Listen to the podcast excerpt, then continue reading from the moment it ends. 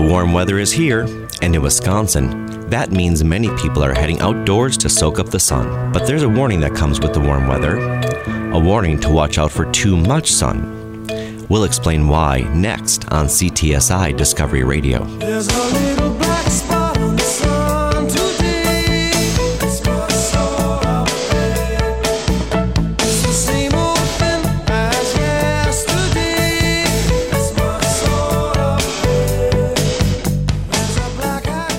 Good day, Southeast Wisconsin. I'm David Todd, your host for the next half an hour of CTSI Discovery Radio. On today's show, we'll be talking about skin cancer and melanoma, how to prevent the disease, and what can be done to support innovative therapies for those who are battling skin cancer or melanoma. But first, let me tell you about the Clinical and Translational Science Institute of Southeast Wisconsin. CTSI, as it's called, is an eight member consortium including Children's Hospital of Wisconsin, Froedtert Hospital, Blood Center of Wisconsin, and the Clement J. Zablocki VA Medical Center, as well as the Medical College of Wisconsin, Milwaukee School of Engineering, Marquette University, and the University of Wisconsin at Milwaukee. All eight institutions work together to accelerate the discovery and development of new treatments and interventions that will improve our community's health we recently caught up with UWM Chancellor Mark Mone and asked him about his views on the importance of partnership and the CTSI. Well, the Medical College of Wisconsin is a critically important strategic partner for us, and I say that because as one of the leading freestanding academic medical institutions in the country, we saw this some years ago as really important for us as a complete comprehensive university um, to engage to be able to advance um, a number of areas around healthcare, a number of uh, specific scientific inquiry, research areas, as well as practice. Um, the ways that we engage together, the ways that we uh, work on a number of specific tactical areas stem from that strategic opportunity. We bought land uh, adjacent to the medical college specifically for that reason. It was a huge investment that's critically important for our partnership. At the operational level, we do many things with the Medical College of Wisconsin. We have a number of our faculty, dozens of them, that serve as adjunct faculty um, in our clinical translation sciences unit.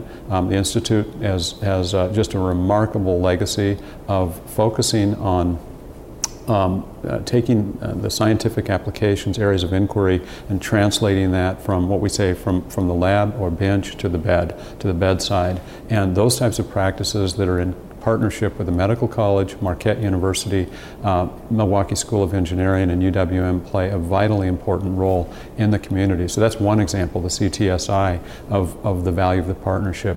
Now, as we said at the top of the show, with summer upon us, there's an even greater concern for too much sun exposure and the risk of skin cancer. So we've reached out today to the National Cancer Institute to tell us more about skin cancer and melanoma.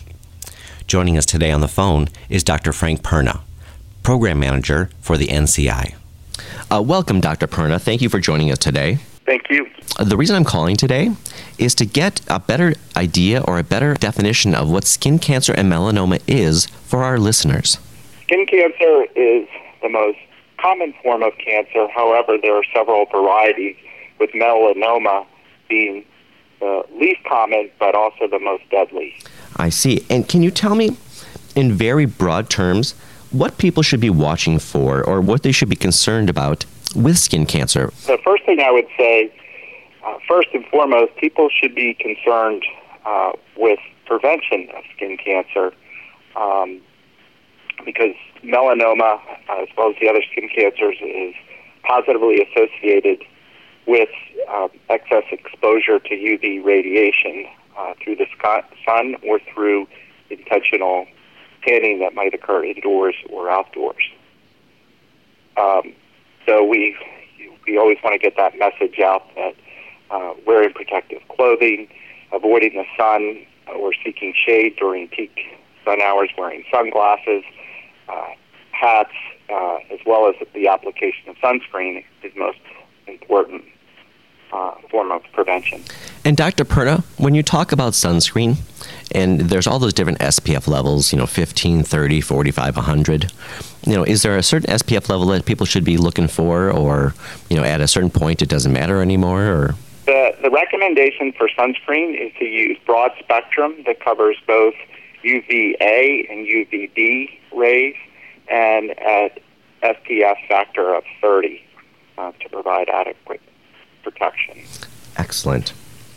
And there are now sunscreens that are advertised as water resistant so that you can use them when you're going in the water. It's very important that sunscreen uh, be reapplied um, every 80 minutes um, or less if you're wiping the skin, such as what happens when you go in the water or you're sweaty and you wipe uh, sweat from your body. Gotcha. That makes sense. So, we've talked about prevention. We've talked about sunscreens, hats, protective clothing, limiting your exposure to sun. You do all those things, and you still find a, an odd shaped spot or a mole. What do you do then? Well, there are recommendations for the, the ABC DE rule that applies to um, moles on the skin that you're looking for asymmetry. That is, um, does one half of the the, the mole uh, or skin abnormality match the other half? Uh, is the border that is is it irregular? Often the edges are ragged or notched. Um, is the color uh, that is uneven or black or brown? Um, they they may be um, uneven coloring. The diameter, is there a change in the size? It's usually an increase. Uh, melanomas can be tiny, but they tend to be larger uh, than about a quarter inch wide. Um, and then the last one is that it's evolving. That is, has the mole changed over the past few weeks or months? Um, so if, if you're concerned about that, that's something that you can have uh, examined by a, a medical professional. The other thing I would say is that there's somewhat of a misnomer about um, that skin cancer only occurs in Caucasian uh, people, while it uh, while skin cancer and melanoma in particular um, do occur with a higher frequency in that group. Um, that um, people who have dark skin color are also susceptible to melanoma. In fact, often it's diagnosed at a later stage when there are fewer treatment options. So it's very important that um, people um, don't think that just because their skin is dark that they won't uh, be able to contract melanoma. And then I guess the last thing I would say is that while the Surgeon General's call to action um, is, is certainly very individually um, focused with clear messages that individuals can take, um, people should look to take action in their communities to uh, provide safe um, and sun protective environments, uh, be it at school, workplaces, recreational areas. Uh, to the degree that they can influence that, um, we would recommend that they do that. Thank you so much for your time, Doctor. Thank you. Later in the show, we'll talk with one local community organization who is trying to spread the word that skin cancer can kill. But next, the MCW researcher who is trying to block melanoma in your own body. We'll explain more next. Good day, sunshine. Good day, sunshine. Good day, sunshine.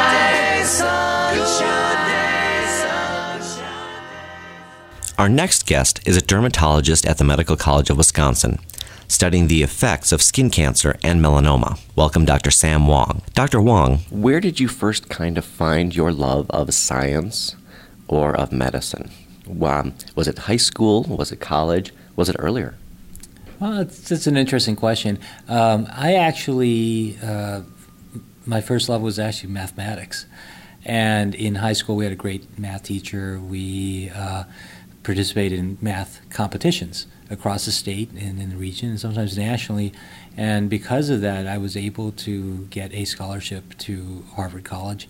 And uh, although I didn't pursue mathematics as a, as a major there, uh, I went into biochemistry, and that had a natural fit with medicine and science. I was able to work in several laboratories during my undergraduate years, and then uh, eventually went to medical school. And there I um, I actually found a love for research as I did a one year research fellowship between the second and third years of medical school.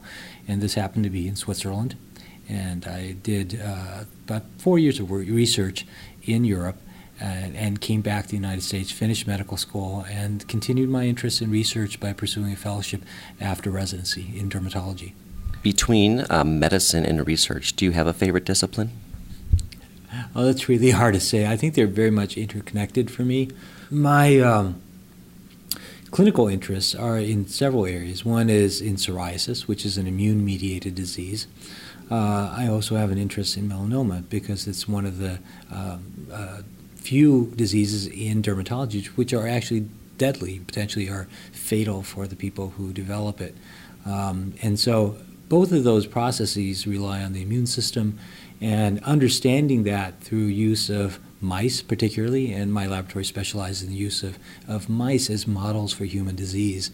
Uh, I think we've been able to uh, come up with ideas or concepts that would lead to new ways of treating people. So I, I, it's hard for me to say that I enjoy one versus the other. They're different uh, uh in terms of how they're approached, uh, but I think that if you uh, try to bridge them together, it becomes a very powerful force in, in advancing knowledge of medicine.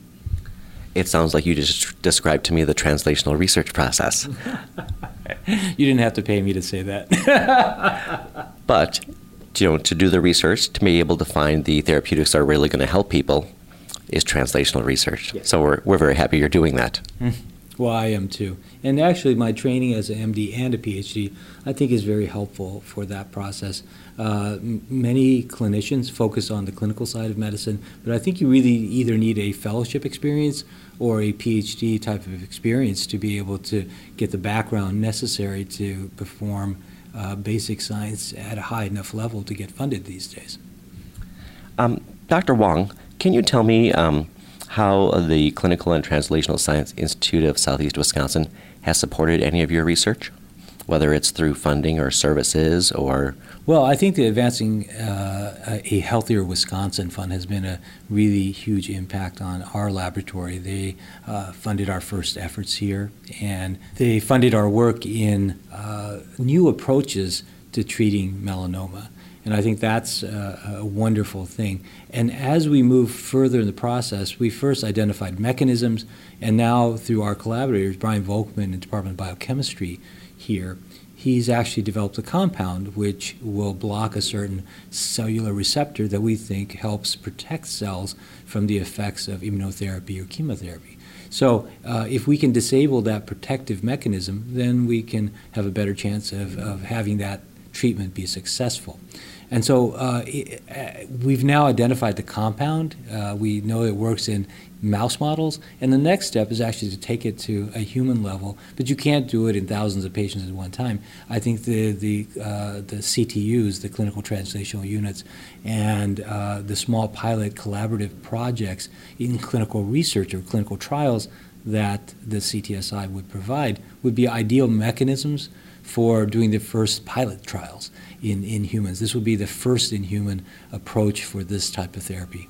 Who backs your research? We have a variety of sources. Uh, one is the, I, am very appreciative to the Medical College of Wisconsin. I mean, they actually, through the Cancer Center, uh, we've had funding through uh, the medical college itself. They provide some of the startup funding to, to get the laboratory going when I first moved here from the NIH.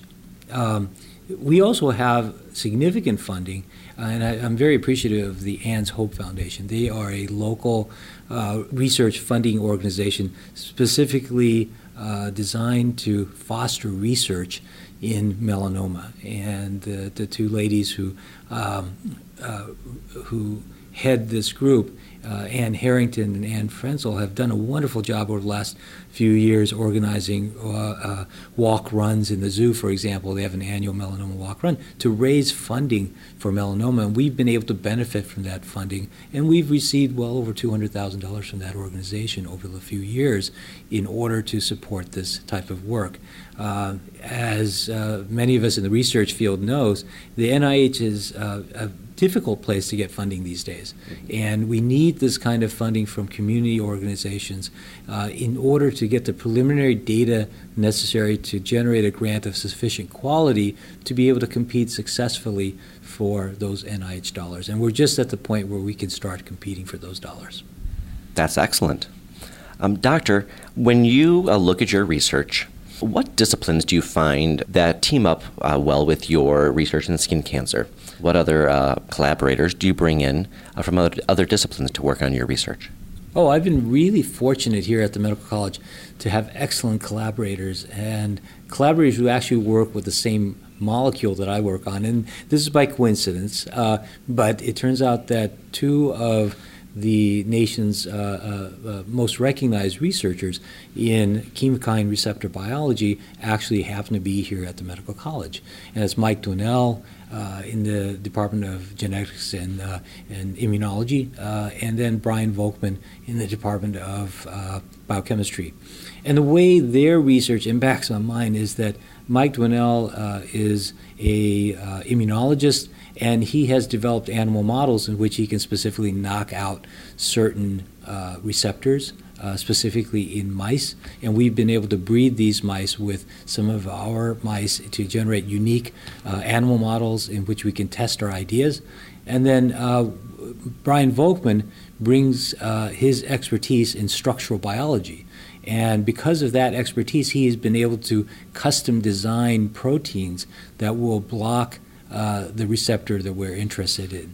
And so uh, these two different types of expertise can come together and generate new molecules, for example, that we can test in our models. That uh, are, is then that's what we bring to the table, uh, per se, our expertise in melanoma models in mice, which they had not worked with before. And so when you put all these different uh, assets together, we actually have come up with several publications now. I think uh, three uh, different publications that emphasize uh, different aspects of the work. And how do you find working in a collaborative environment? Has it advanced your research more quickly? Has it given you more information and more data? Oh, absolutely. I think collaboration is a key to successful science these days. I think the NIH has moved away from the time when it's one investigator doing good science within just his own or her own laboratory. Uh, these days, it often takes uh, evidence of a, a much broader effort that covers several disciplines and that encompasses experts in those different fields. And so that's why having Mike Dwinell here having Brian Volkman here has helped because we've actually collaborated on grants together. And Brian uh, and I have a grant that was funded by NIAMS. It's in psoriasis. It's not in cancer therapy, but that's just an example of how you can take two different disciplines, dermatology and biochemistry, putting put them together and get a successful NIH grant out of it. Where do you hope your research um, in skin cancer and melanoma leads you? Well, our work has focused on a particular family of uh, receptors called chemokine receptors, and we think that cancer cells use these chemokine receptors in part to uh, localize at metastatic sites. And so, uh, metastasis is the leading killer of uh, individuals with cancer. When these cancer cells spread from the original site, say on the skin, to the lung or to the brain, when they develop these tumors in those areas, those are the the tumors that actually kill the patient. It's rarely the, the, the initial tumor on the arm or on the back that actually kills the patient. It's the metastases that do that.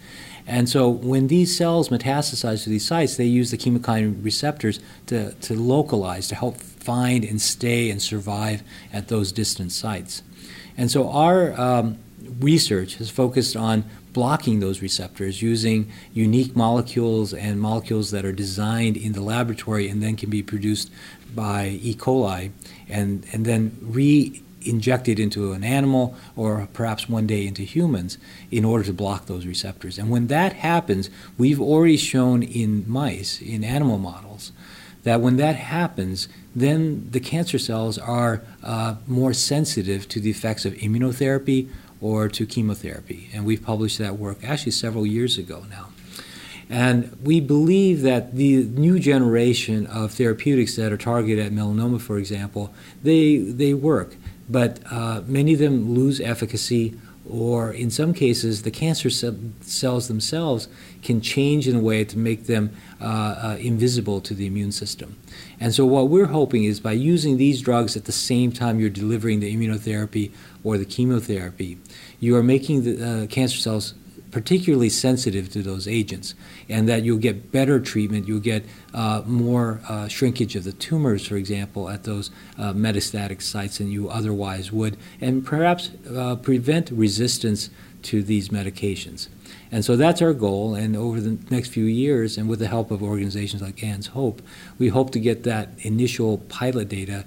Uh, uh, and I think the CTSI would actually provide some uh, uh, unique resources to be allow us to be able to do that type of pilot clinical research.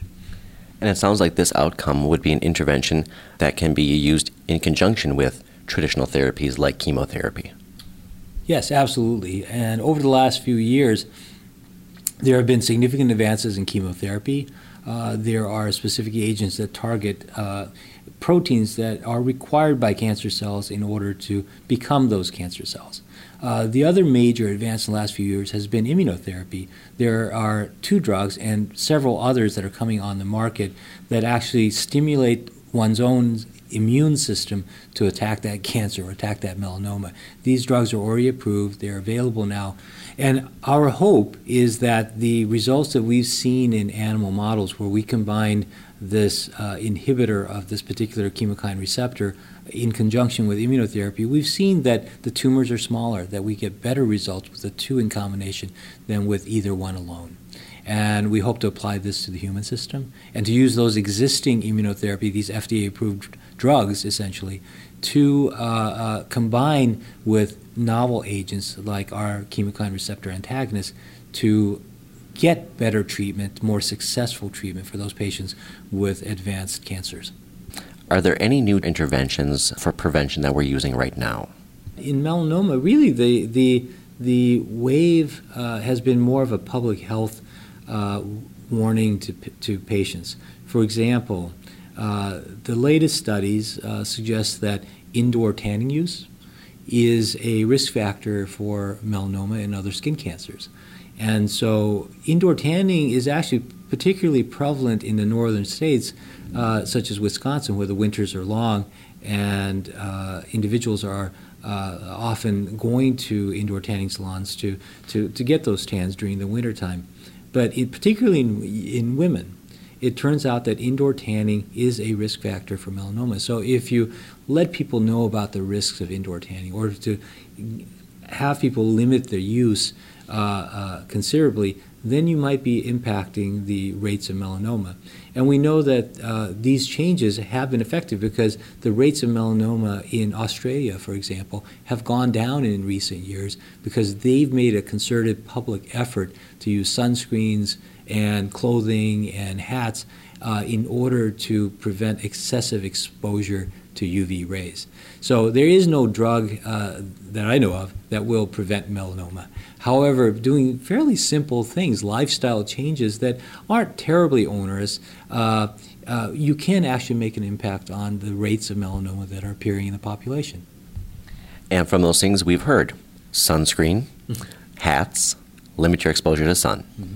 Yeah, absolutely. And and I, I, enjoy the sun too. I play golf, I play tennis. I don't want to tell anyone that you should never go out into the sun. But it is so simple to put on a sunscreen these days, and many of them are quite effective.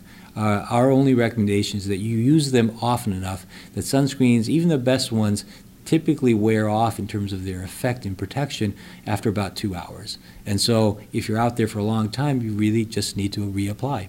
And so that's a very simple uh, uh, piece of advice, but I think it's highly effective.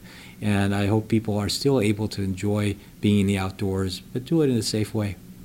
Thank you, Doctor. As the temperatures warm up, and as May is a Melanoma Awareness Month, I'm certain more people are going to be outdoors, enjoying the sun, and these prevention tips are going to be very helpful. Thank you. Thank you very much. Appreciate it. One more quick break, then find out how you can get involved with blocking melanoma or support those battling the disease. That's coming up.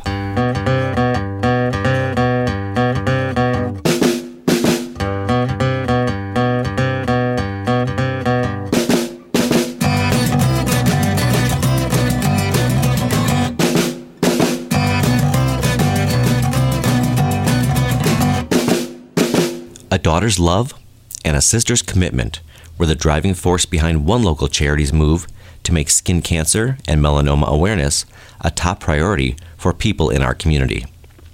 Ann Harrington, co founder and executive director of Ann's Hope, stopped by the Medical College of Wisconsin to explain to us why this mission is so important to her and her friends. Anne, can you tell me the mission of Anne's Hope Foundation? The mission of Anne's Hope Foundation is to educate the community of the dangers of melanoma and skin cancers and to fund groundbreaking clinical research. This is also a very personal mission for you. You founded Anne's Hope Foundation. Can you tell me a little bit about the um, uh, story of the founding of it? Correct. Um, myself and my co founder, Anne Frenzel, um, both had personal family losses. Anne's father had died from melanoma um, about a year prior to my brother's diagnosis in 2004. And while he was battling melanoma, we decided we needed to tell people about skin cancer and that you can die from just skin cancer, and that melanoma is the deadliest form of skin cancer. And as of now, there is no cure for late stage melanoma.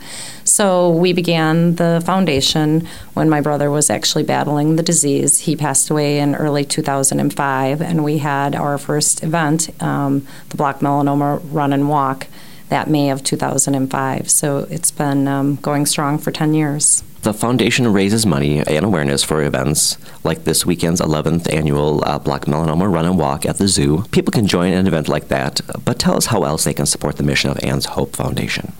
Um, really, there's so many opportunities to support Anne's Hope, and as simple as remembering to apply sunscreen every day. It doesn't matter if it's a cold winter day in the dead of January in Wisconsin the sun is still there and you need to protect yourself. Protect your children every day. It is the burns when in childhood that really affect you later in life. So protecting your family, your loved ones, making sure you know you are wearing sunscreen, hats, there's SPF clothing. There's so much you can do to protect yourself.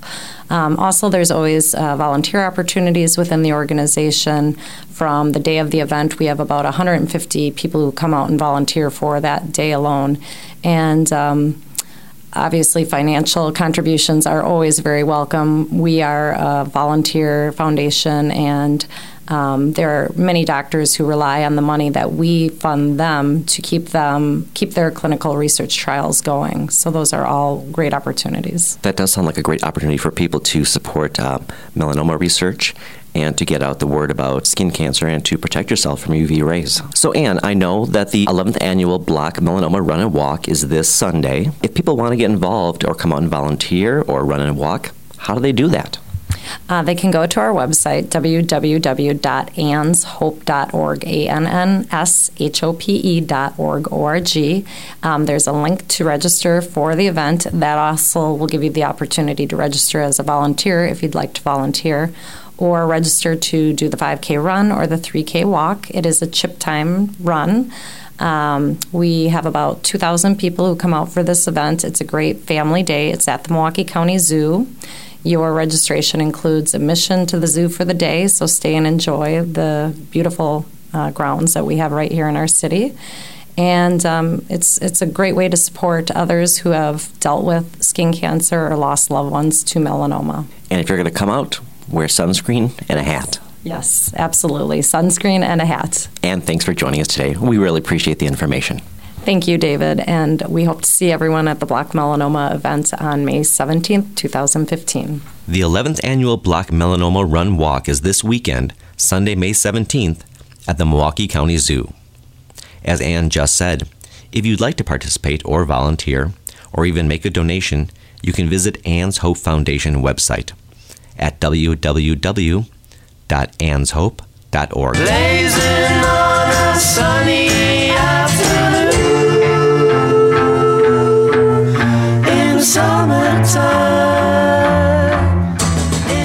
one last item CTSI Discovery Radio airs the third Friday of every month, so make sure to mark your calendar and join us for our next show.